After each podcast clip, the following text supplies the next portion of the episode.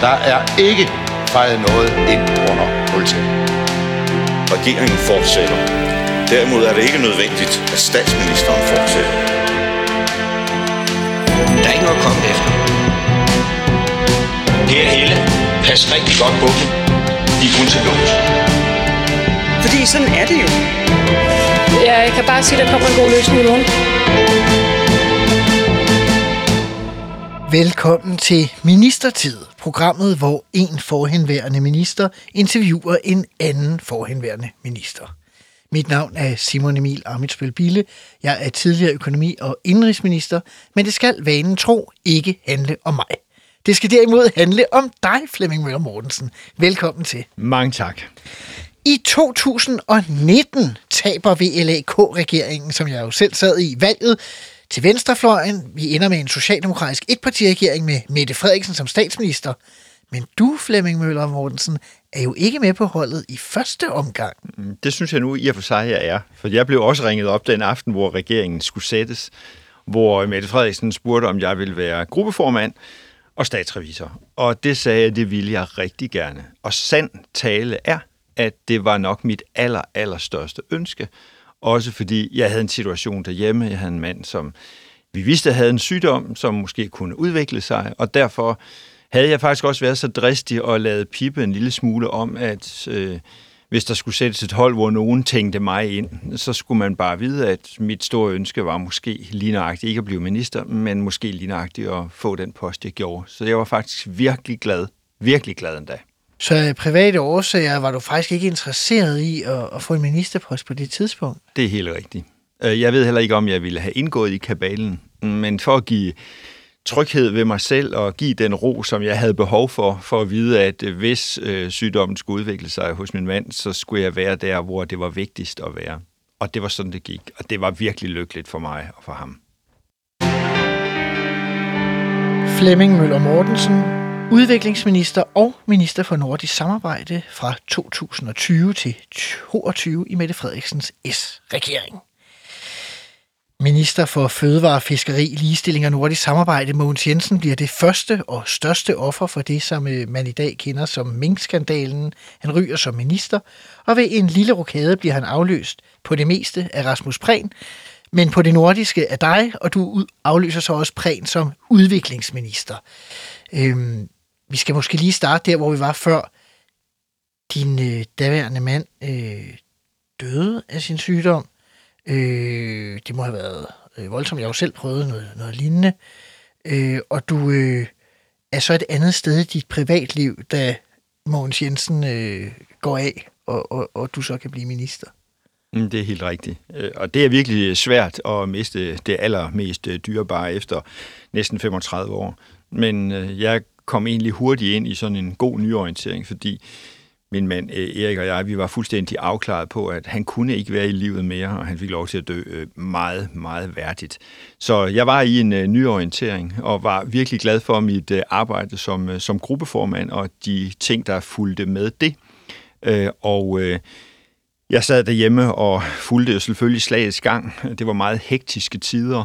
Øh, Det var meget uforudsigelige tider, og jeg var jo med som gruppeformand også i i statsministeriet hver fredag øh, til, til drøftelse af tingenes øh, tilstand og rigets øh, ja, fatning forfatning.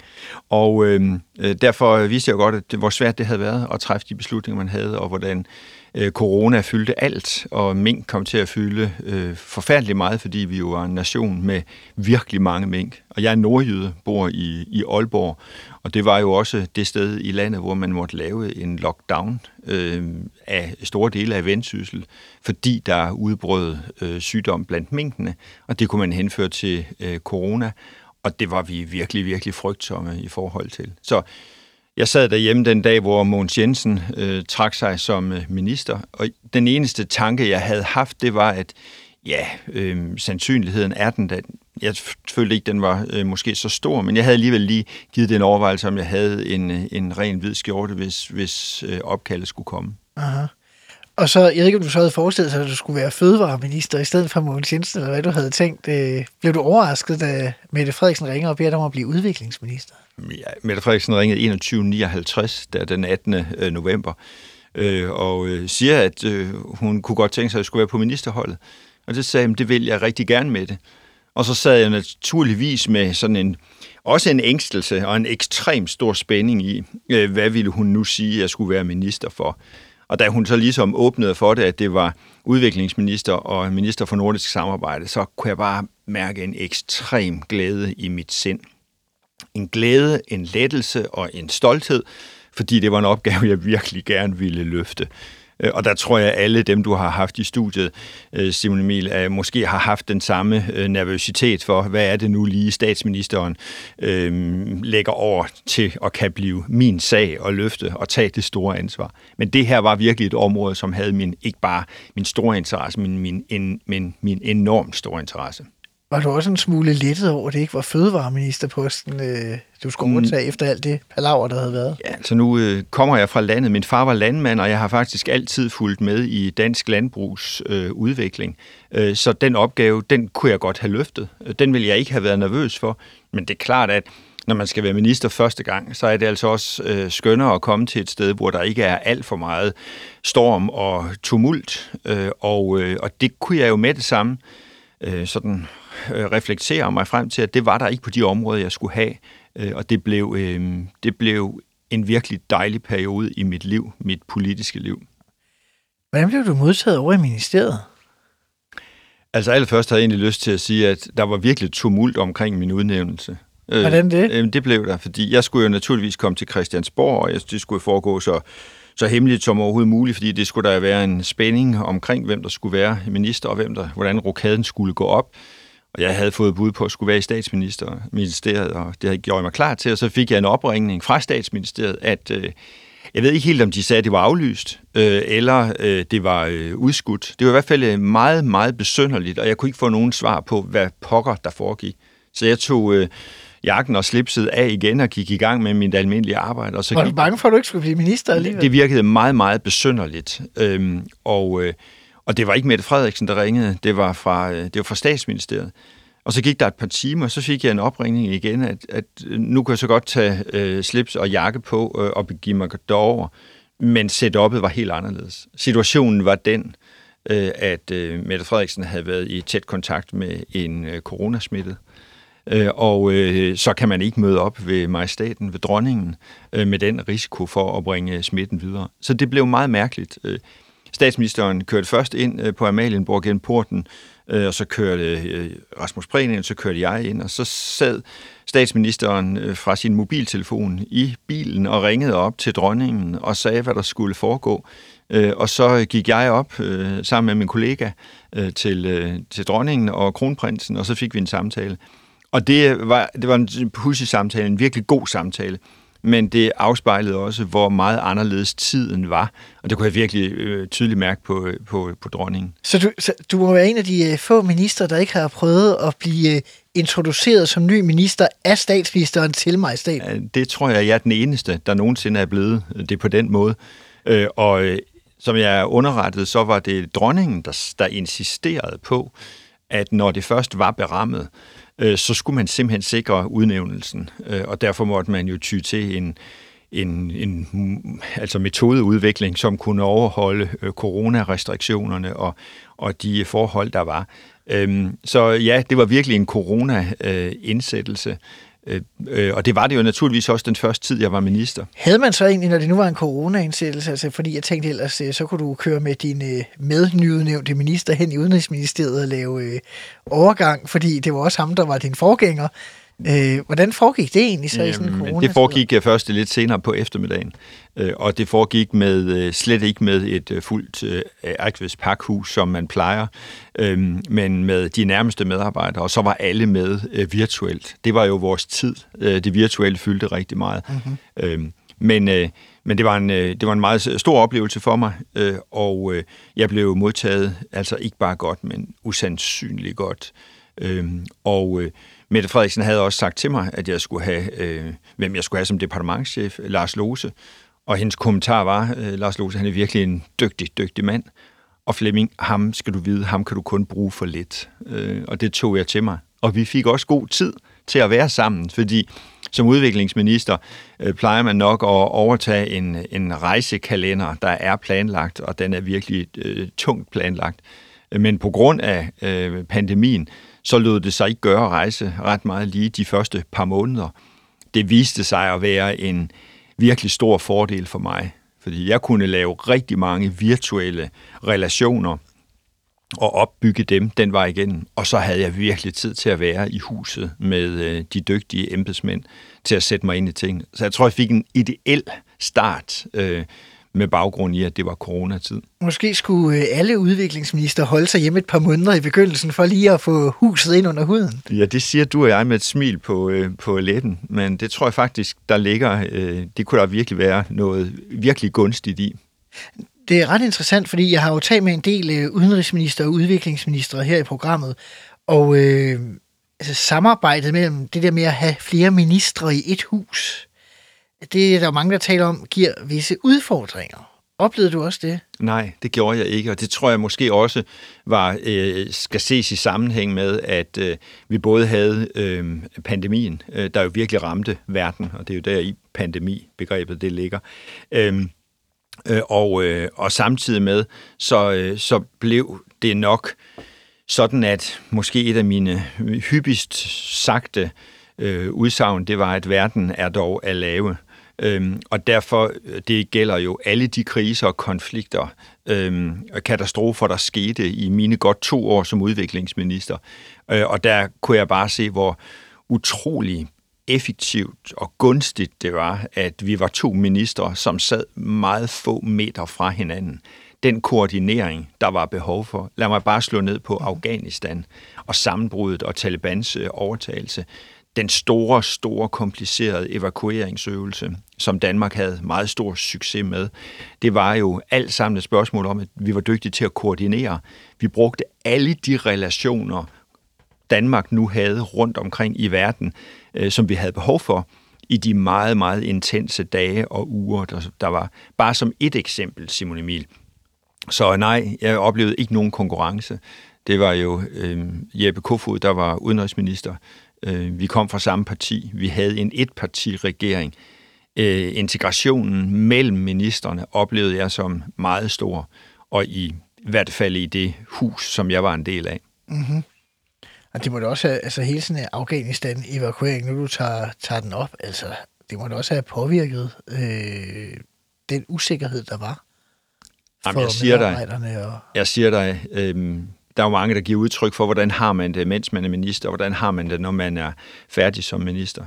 Øh, jeg var ikke, jeg ville sagtens øh, kunne være blevet der, ville gerne være blevet i det samme øh, ministerium, men jeg følte virkelig også, at jeg havde gjort mange ting færdige i løbet af godt, de godt to år. Men der var helt klart et sådan et mentalt jetlag, øhm, fordi jeg kom til at rejse rigtig, rigtig meget, og det var jo til krig, katastrofe, konflikter, øh, og øh, det var et spørgsmål om at skulle rulle en ny udviklingspolitisk strategi ud, som jo også havde et spørgsmål om, at vi lukkede ned nogle steder, prioriterede andre steder. Så det var øh, alt sammen et spørgsmål om at se en meget stor alvor i øjnene. Og den fik jeg jo smasket ind i øjnene hver eneste gang, jeg rejste. Øhm, jeg er glad for, at jeg var og er så robust som menneske, for jeg kan godt mærke, at her, nu knap et år efter jeg stoppede som minister, der er der stadigvæk mange ting, der kommer op i mit sind og for, mit, for mine øjne. Altså ting, du har set, eller ting, du har... Ja, ting, jeg har, ting, jeg har øh, været i. Øh, og det er, meget, øh, det er meget sundt, det er meget gunstigt. Øh, men det er også derfor, jeg tror, at det også kan være godt at have en pause fra at være minister. Øh, det hører vi jo, og ser vi jo også rigtig mange af mine gode kolleger øh, gennem tiden, som, som også i tale sætter, hvor strapasserende og belastende det også er at, at være minister. Tror du, der er nogle øh, ministerområder, for eksempel øh, udvikling, men også andre, som øh, måske der er mange øh, menneskeskæbner, øh, som er en del af, som måske er farligere, så at sige, mentalt at have i længere tid? Det kommer ind på, hvor man er, og hvem man er som menneske, tror jeg min store fordel, tror jeg, til det her ministerområde var, at jeg har altid arbejdet med mennesker. Jeg er uddannet sygeplejerske. Jeg har arbejdet mange år i en skadestue. Jeg har arbejdet rundt i verden, i Indien og i Grønland. Øh, og også der oplevet, altså og stået med rigtig mange skæbner og skulle takle både et meget stort fagligt ansvar, men selvfølgelig også skulle kapere det som menneske. Så jeg tror faktisk, jeg var virkelig godt forberedt til det her øh, ministerområde. Så tror jeg, når du spørger på den måde, at der, hvor mange ministre oplever den store belastning, det er i den hjemlige politiske proces, hvor medier og kolleger går stærkt efter en som minister. Fordi det nu er den iscenesættelse, politik har, og det liv, politik har. Det var jeg forskånet for, og det er jeg lykkelig for. Der, hvor belastningen lå i mit job, det er præcis som du spørger ind til. Det lå mere i sådan den mentale del og arbejde med kriser, konflikter, krig øh, og, øh, og, og se, se verdens ubalancer i øjnene ud fra, hvilke menneskelige konsekvenser ubalancerne har og får.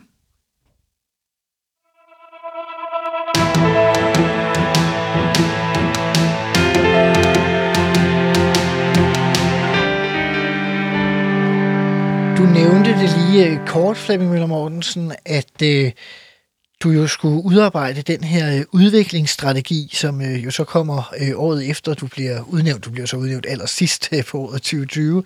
Øh, Fælles om verden øh, hed den. Øh, kan du prøve, altså hvor langt var man egentlig i arbejdet med den, da du kommer ind?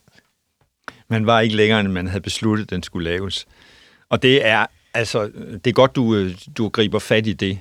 Fordi det blev øh, det mest, øh, det blev det største politiske, øh, sådan, at man kan sige, mesterværk, der skulle laves i mit ministerium, fordi det er retningsgivende for en fireårig periode. Hvor skal prioriteringerne ligge? Hvad vælger man til? Hvad vælger man fra? Og hvordan skal den politiske proces være frem mod en ny udviklingspolitisk strategi?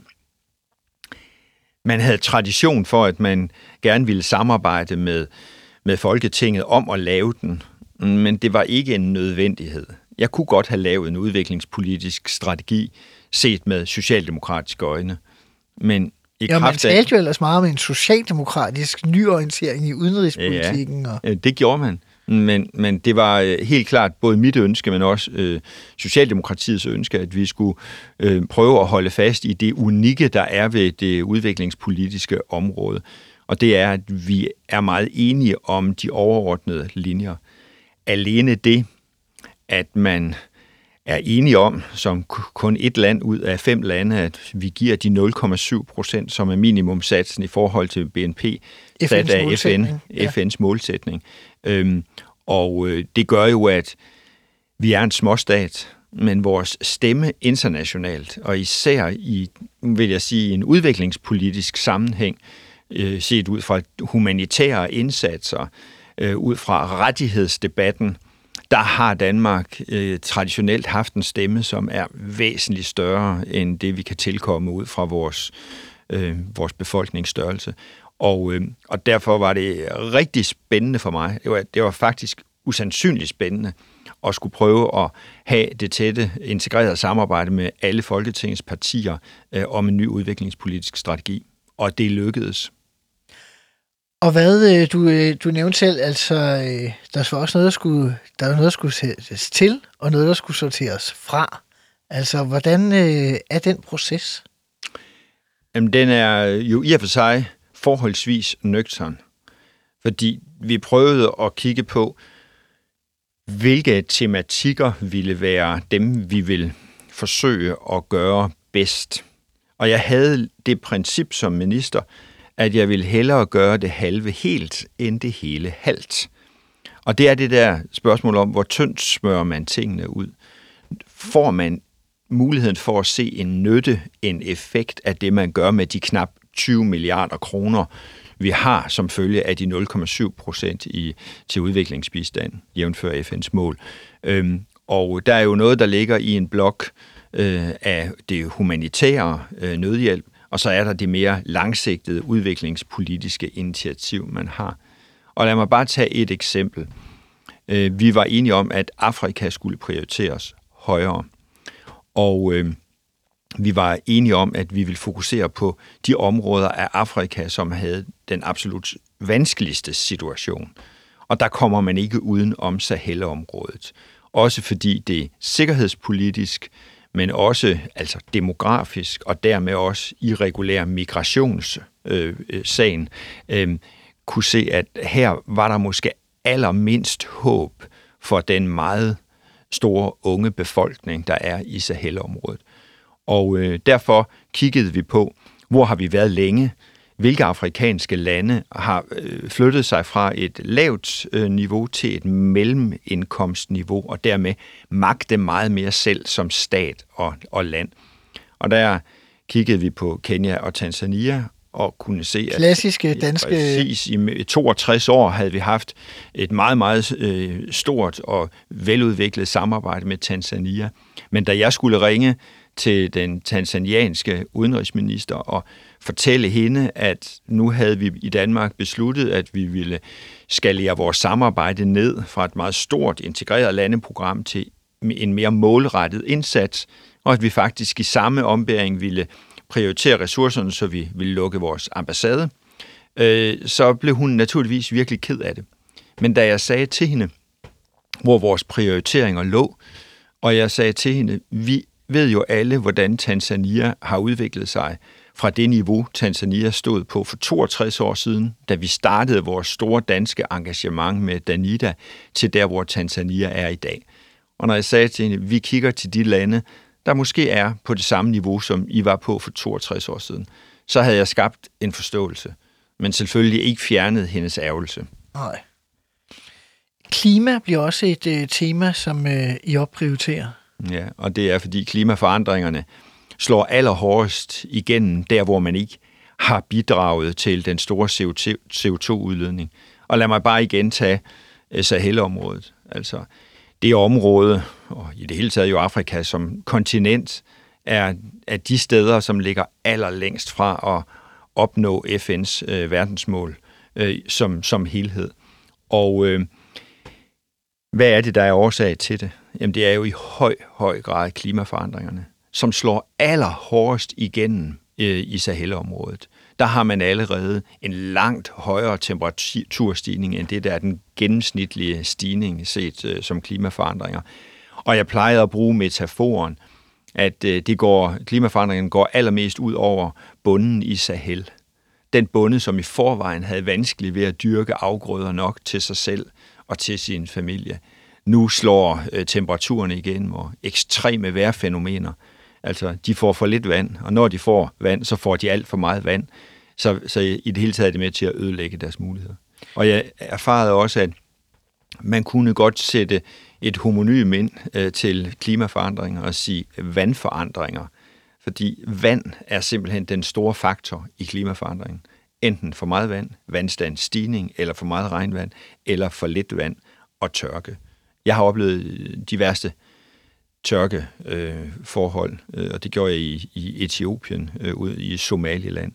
Øh, ekstrem tørke, fire år i træk, hvor hele befolkningen er kvægdrivere. Det er hele deres identitet.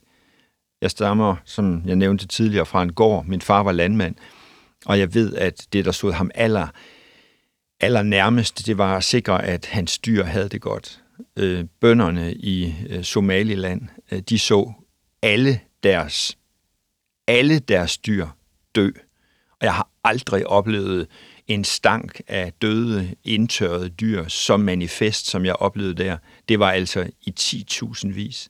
Og, øh, og det betød jo, at folk måtte bryde op derfra, hvor de boede og, og, og, og, og levede deres liv, og samles i store øh, FN-flygtningelejre med, med deres børn, som fik en noget tørstig undervisning og noget vand og noget mad.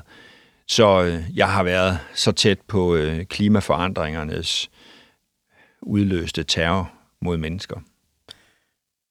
Du ender med at få lavet den her aftale, så vidt jeg husker, med øh, jeres støttepartier, med Venstre og Konservative. Hvor stolt var du den dag? Og man alle venstrefløjspartierne. Ja, det var det, jeg sagde, jeres støttepartier ja, okay. ja, og, og, og VRK. Ja, det er rigtigt. Ja, øh, hvor stolt var du, da du øh, præsenterede det? Jamen, jeg var virkelig glad, og det var hele gruppen. Fordi det var et spørgsmål om, at vi synes, vi havde lavet virkelig gode prioriteringer. Vi havde også haft øh, sådan en hæftig debat, men det er jo musklen i at være politiker. Så det der med, at man ikke bare gør det, men at man arbejder sig frem mod et øh, stort, øh, rigtig godt kompromis, som i den grad afspejlede tiden og kunne være virkelig en god øh, rettesnor for vores, øh, vores indsats. Det var vi alle sammen virkelig glad for, og det var også dejligt for mig som jo en erfaren politiker, men jo ikke en erfaren minister, øh, at få landet øh, den her øh, aftale. Og så var det et super godt eksempel på, hvor meget harmoni der også er i dansk politik, øh, når man skal vægte væsentligheden og øh, skal sikre, at vi også er med til at understøtte den meget positive opfattelse, der er af det danske engagement øh, målt op og set op mod verdens ubalancer. I forbindelse med min øh, research, den her udsendelse, så faldt jeg også over, at det, på et tidspunkt senere, så fik du så kritik fra konservative og enhedslisten om, du ikke inddragede partierne nok, når strategien skulle udmyndtes. Jo, men det var det, man i politik kalder et prerogativ, og det har alle vist lige fra starten af, at vi lavede strategien sammen, men udmyndningen det lå hos ministeren. Sådan har det altid gjort. Øhm, og hvis jeg var oppositionspolitiker, ville jeg have sagt det samme.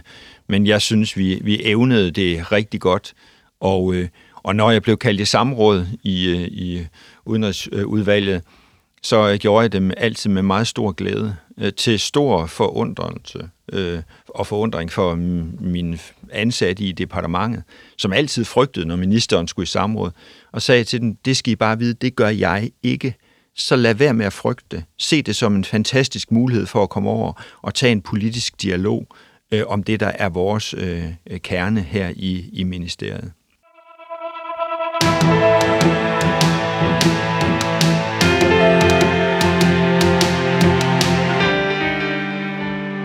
Nu skal vi til de fem faste spørgsmål, som jeg har stillet til alle de mange ministre, der har været igennem programmet her, og dermed også til dig, Flemming Møller Mortensen.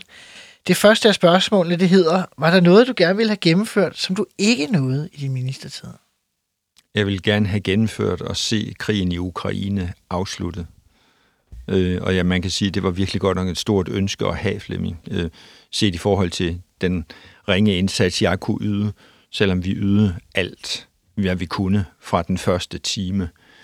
Men for mig som minister, der står det tilbage som det mest forfærdelige og hjerteskærende, øh, da jeg allerede få dage efter krigens udbrud stod på grænsen mellem Polen og Ukraine og så kvinder, børn, ældre ukrainere forlade deres mænd og deres store sønner og øh, træde ind øh, i Polen til den største uvidshed.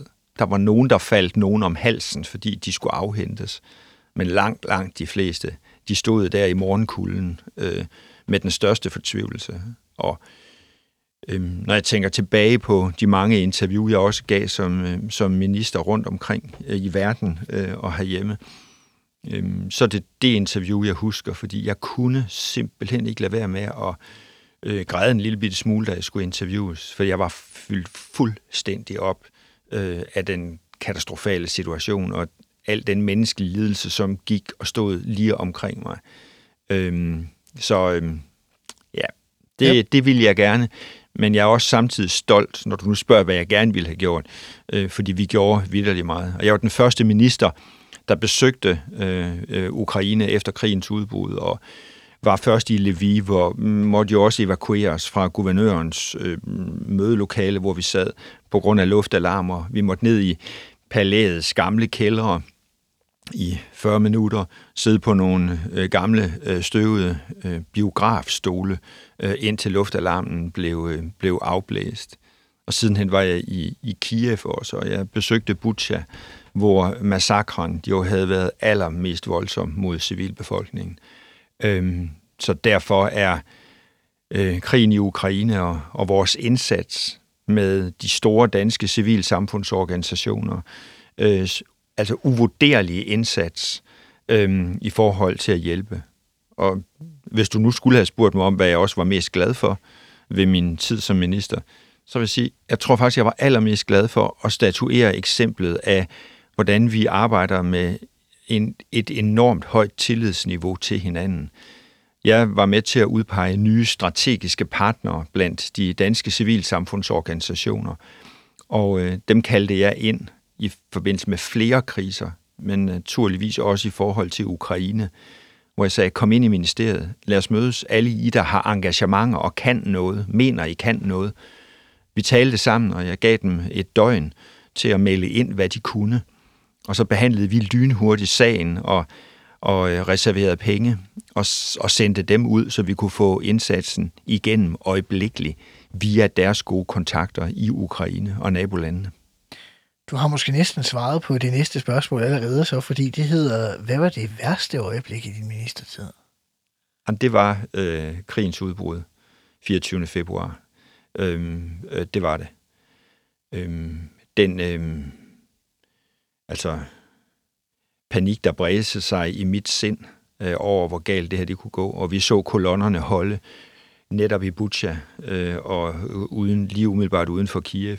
Øh, øh, der kan jeg huske, hvor, øh, altså, hvor nervøs og ængstelig jeg var. Jeg husker også, hvordan vi mødtes, de europæiske udviklingsministre i, øh, i Frankrig, øh, for at drøfte den her situation, og jeg fik en meget tæt kontakt til min polske kollega Pavel, øh, som jo i den grad havde grund til at ængstes yderligere som naboland til Ukraine øh, og øh, naboland til Hvide Rusland. Og øh, den måde, hvorpå jeg fik mulighed for i en tæt dialog med ham at opleve, at Polens udsagn, som er den, måske det stærkeste udsagn, jeg i hvert fald har oplevet sådan i min umiddelbare seneste politiske tid, det er, at Polen sagde, vi vil vise, hvordan man er, når man er verdens bedste nabo. Øhm, og det havde vi brug for, at Polen var. Og det havde vi brug for at støtte Polen i. Øh, og det har de vist. En helt anden retning. Er der noget, du er flov over fra din ministertid? Nej, det er der virkelig ikke.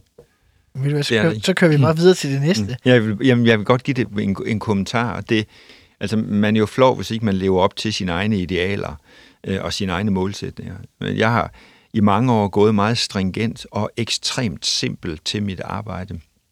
Jeg har lovet mig selv fire ting, og det måler jeg faktisk min hverdag op mod.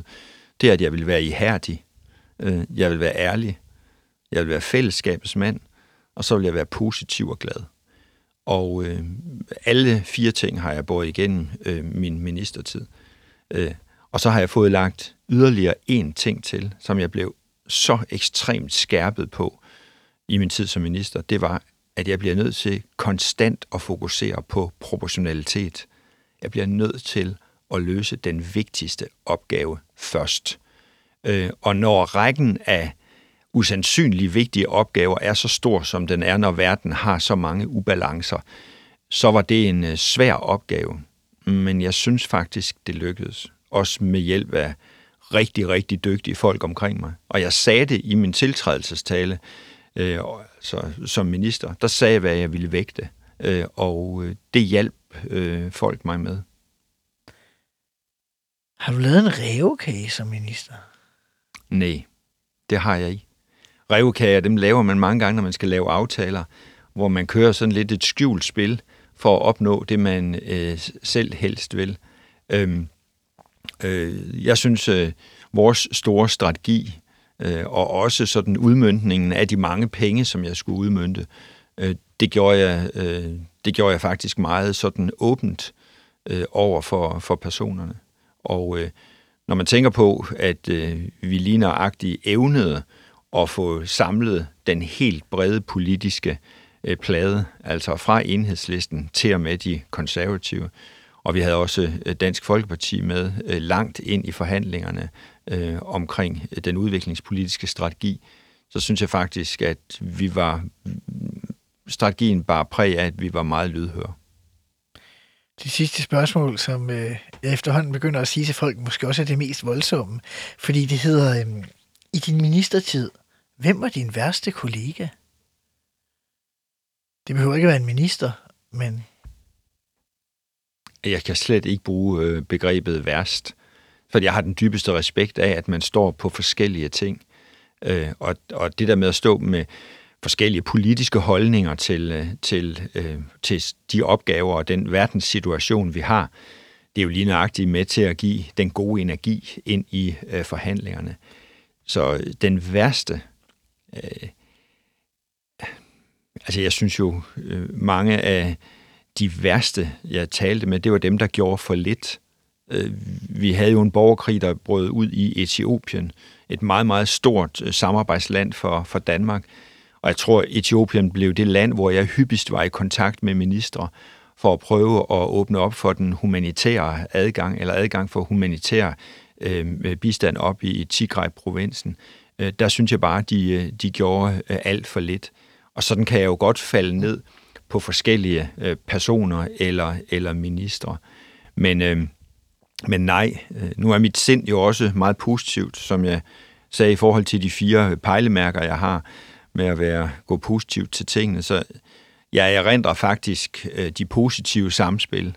Og jeg synes, verdenssamfundet evner øh, gode ting øh, lige nøjagtigt, fordi vi, vi også fra dansk side nok har en spidskompetence i at prøve at tale os til rette. Øh, og det er jo det, ja, som er mit største ønske i forhold til verden, det er, at man taler øh, sig til rette, øh, inden konflikterne måtte opstå og eskalere til noget uoverskueligt og katastrofalt og fatalt. Øh, den stemme vil jeg rigtig gerne blive stærkere, og jeg synes, vi gjorde det super godt også i en nordisk sammenhæng, som jeg jo også havde ministeransvar for det nordiske samarbejde. Men jeg prøvede i den grad som udviklingsminister at trække de nordiske kolleger ind, så vi både i EU, men også i FN kunne stå med så samlet en nordisk stemme på rettigheder og på frihed og idealer, piger og kvinder i særdeleshed er jo en dansk øh, mærkesag. Øh, og, øh, og det synes jeg, vi, øh, det synes jeg, vi havde held med. Du siger, at piger og kvinder er en dansk mærkesag, men det var dog ikke en af de to øh, hovedprioriteringer i, i, i udviklingsstrategien. No, det er det faktisk. Hvordan det? Jamen, det kan godt være, at vi, vi satte andre begreber højere, eksempelvis øh, indsatsen i forhold til klimaforandringer. Uh-huh. Øh, men hvordan er det, man udvirker øh, e, ens øh, politik på, på det område? Ja, en ting det er at få reduceret CO2-udledningen, men ellers at få øh, lavet tilpasningen øh, til klimaforandringerne. Og her var piger og kvinder bare en fuldstændig øh, altså, uomtvistelig øh, øh, fokuspunkt på det. Så, så, så jeg synes, det, det kom igen hele vejen igen.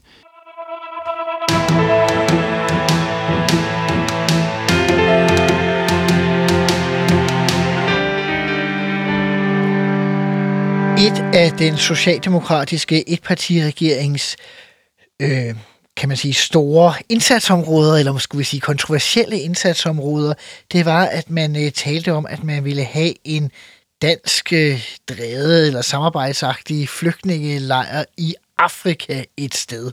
Og øh, på et tidspunkt falder valget på Rwanda, og du er dernede øh, flere gange, øh, sammen med flere forskellige øh, integrationsministre, fordi der var noget rokader der på, på de poster. Øh, jeg har her øh, fra oktober, øh, eller undskyld, ikke, ikke fra oktober, hvad står der, fra øh, april øh, 2021, at du er sammen med Mathias Tesfaye, der var udlændingeminister på det tidspunkt, øh, nede og underskrive nogle rammeaftaler om et samarbejde. Hvis vi lige skruer en my tilbage, kan du ikke prøve lige at forklare, hvad er argumentationen bag, at man skulle gøre det her? Argumentationen stod knivskarpt fra øh, regeringens side, at øh, det asylsystem, vi har, øh, har spillet for lidt. Det er, øh, det er inhumant, det er uretfærdigt.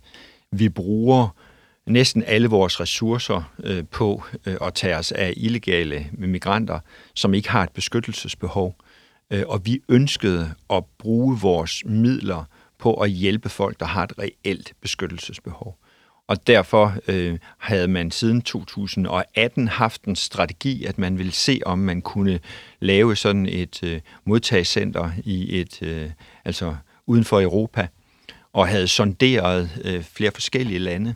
Og det var, øh, det var virkelig en, en spændende periode at se, hvordan det sådan mere og mere udkrystalliserede sig til, hvor kunne det være.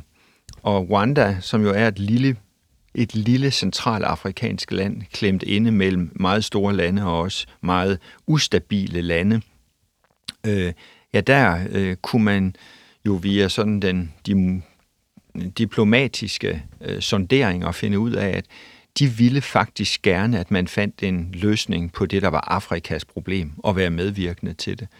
Så øh, vi tog til Rwanda, og jeg var, øh, jeg var meget overrasket over landets sådan forfatning og tilstand.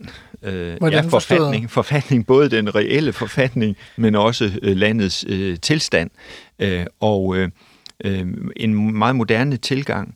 Øh, jo et land med en frygtelig skæbne med, med baggrund i øh, folkedrabet på Tutsierne tilbage i 94 eller 96. Øh, og øh, øh, hvor næsten en million øh, rwandesere, Tutsier, blev øh, altså jo massakreret, blev dræbt i løbet af 100 dage. En, næsten en million i løbet af 100 dage. Det er jo forfærdeligt at tænke på.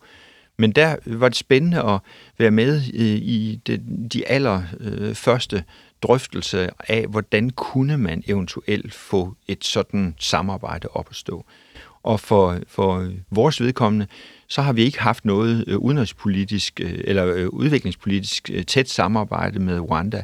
Det er tilfældigt. Det har vi haft i, i nabolande. Sverige har eksempelvis i 50 år haft et meget tæt samarbejde. Så der, det var spændende at tale med, med ambassadører fra andre lande, og, øh, og prøve at nærme os og se, hvordan vil det her kunne gøre, og hvordan vil vi udviklingspolitisk, øh, klimatilpasningspolitisk øh, gøre nogle ting i et tæt samarbejde med Rwanda. Men var der slet ingen sådan bekymringer for, øh, altså man kan sige, det er jo nemt at finde nogen, der kritiserer menneskerettighedsforhold i Rwanda. Øh, når man prøver at, at se på nettet, så vælter det jo simpelthen øh, ud øh, med kritik. Altså, hvordan kan Danmark øh, gå ind i et samarbejde om noget, der handler om beskyttelse af nogle af verdens øh, allersvageste, med et land, som bliver kritiseret alligevel så meget øh, for menneskerettighedssituationen? Det oplevede jeg faktisk som i og for sig meget let, fordi det var jo de indledende sonderinger, vi havde, og fra rwandesisk side tog de det selv op, at vores samarbejdsaftaler skulle også rumme menneskerettighedsdelen. Så det var jo klart, at man skulle jo arbejde meget videre med mange forskellige punkter, før en eventuel aftale ville kunne komme på plads. Mm-hmm. Øh, og øh, det så øh, man i klart i øjnene. Øh, det, vi mødtes jo også med UNHCR's øh, chef, det gjorde jeg faktisk også øh, af alle steder i Rwanda. Øh, de arbejdede imod den danske øh, tænkning, men sidenhen har det jo været bemærkelsesværdigt at se, at flere EU-lande også siger, det her har måske noget over sig, fordi illegal migration til Europa er så stor en udfordring. Og det er jo kun blevet en stigende udfordring. Nu ser vi også, at demokratiske lande, som både Tunesien og Marokko og andre nordafrikanske lande, at der bevæger øh, befolkningerne sig også, og de bevæger sig ind illegalt til Europa, uden at de har et beskyttelsesbehov. Øhm, og det betyder jo bare igen, at man får forstærket øh, det forhold, at man ikke hjælper dem, der har det største behov. Og det er jo derfor, vi siger, at det var både en inhuman og en uretfærdig øh, måde, det, det foregår på. Øh, og øh, ja, det, blev, det, var, det, var, det var en meget spændende proces. Hvordan ser du på dilemmaerne i forhold til øh, ansvarsfordeling mellem Danmark og Rwanda, hvis man har øh, sådan et system lokalt? Om det skulle man jo nå meget længere ind i. Øh, det blev jo også, øh, kan man sige, der blev sat andre nuancer, og måske også lidt kompliceret af, at Storbritannien øh, prøvede at lave en aftale også med Rwanda, øh, og der var det min klar øh, oplevelse, at de havde slet ikke lavet forarbejdet grundigt nok. Ej, der var historie om, at flyet nærmest blev stoppet på landingsbanen, øh, undskyld på, ja, da det skulle afsted fra Storbritannien. Mm, ja, netop. Og det, det var med til, set i, i, min vurdering, øh, og, og forplummer nogle ting, fordi vi greb fra dansk side øh, situationen an på en, en helt anden måde. Øh, der har også været øh, kritik øh, fra EU, øh, altså EU's øh, svenske, er hun øh, flygtningekommissær, øh, hun hed Ylva Johansson. Ylva Johansson, ja, ja. det er rigtigt. Ja. Øh, hvordan påvirkede det egentlig den øh, kritik fra, fra EU? Altså som jeg oplevede det, og stadigvæk oplever det, så er der et stort behov for, at EU gør ting anderledes. Og det er jo så også, det er man jo også blevet enige om politisk i EU nu og, og, og fokusere på. Men på daværende tidspunkt, der, der oplevede jeg det sådan, og øh, var meget afklaret i, at det var helt nødvendigt, at vi også gjorde det klart for EU, at øh, ting var dysfunktionelle. Øh, vi kunne ikke leve med at se stadig i tusindvis af mennesker drukne på deres farfulde færd fra Nordafrikas kyst og over til den europæiske kyst. Øhm, og øh, derfor øh, var der behov for, at der skulle tænkes anderledes. Og det vil vi gerne fra dansk side, det vil vi gerne fra socialdemokratisk side spille konstruktivt ind i. Men er det, er det her, ser du det her som svaret, eller en del af svaret på, at migranter ikke drukner i middelheden? Ja, det gør, i, det gør i den grad. Fordi det er jo et spørgsmål om, at man skal fjerne incitamentet øh, Øh, til at tage på en farfuld rejse, hvor det kun er menneskesmuglerne, der får profit af det. Jeg har mødt så mange, der sad i lejre i Afrika, øh, fordi de ville forlade deres hjemland, ikke med baggrund i, at deres liv som sådan var truet, men fordi de ikke syntes, der var en håbefuld øh, fremtid, og dermed begav sig ud på en virkelig farfuld færd. Øh, jeg har øh, haft en meget hjerteskærende oplevelse sammen med kronprinsessen, øh, hvor vi var i øh, Burkina Faso, og øh, vi mødtes med kvinder, der havde været på vej, og som havde siddet i interneringslejre i Libyen, øh, hvor det var menneskesmuglerne, der bestemte fuldstændig over deres liv. Øh, og jeg glemmer aldrig øh, det møde, hvor en kvinde fortalte kronprinsessen og mig, at hun var blevet tvunget til fra Libyen at ringe til sine veninder øh, hjemme i Sudan, og øh, der hvor de ellers kom fra, øh, og sige, øh, hvor godt hun havde det, og at de skulle begive sig afsted øh, op til hende, og så skulle hun nok sørge for at hjælpe dem øh, til et meget bedre liv. Og det liv var jo så det mest forfærdelige liv i fangenskab og tvunget til prostitution. Hvordan får man egentlig informeret så befolkningen i de der lande til, at øh, hvad det er for en skæbne, der møder dem i virkeligheden? Fordi man kan jo overraske sig, når man kender mange af de der skæbner, at det bliver ved med at være så stort et pres. Jo, men det er jo fordi magten ligger hos dem, der har magten. Og det er jo i høj grad dem, der styrer menneskesmuglingen og som lokker. Det, der jo er det mest fortvivlende ved hele Sahel-området, som jeg talte om tidligere, det er, at der kommer så mange øh, unge ud på arbejdsmarkedet. Øhm, når de gør det, så er de i meget høj grad fået ingen eller næsten ingen uddannelse. Kvinderne jo aller værst stillet.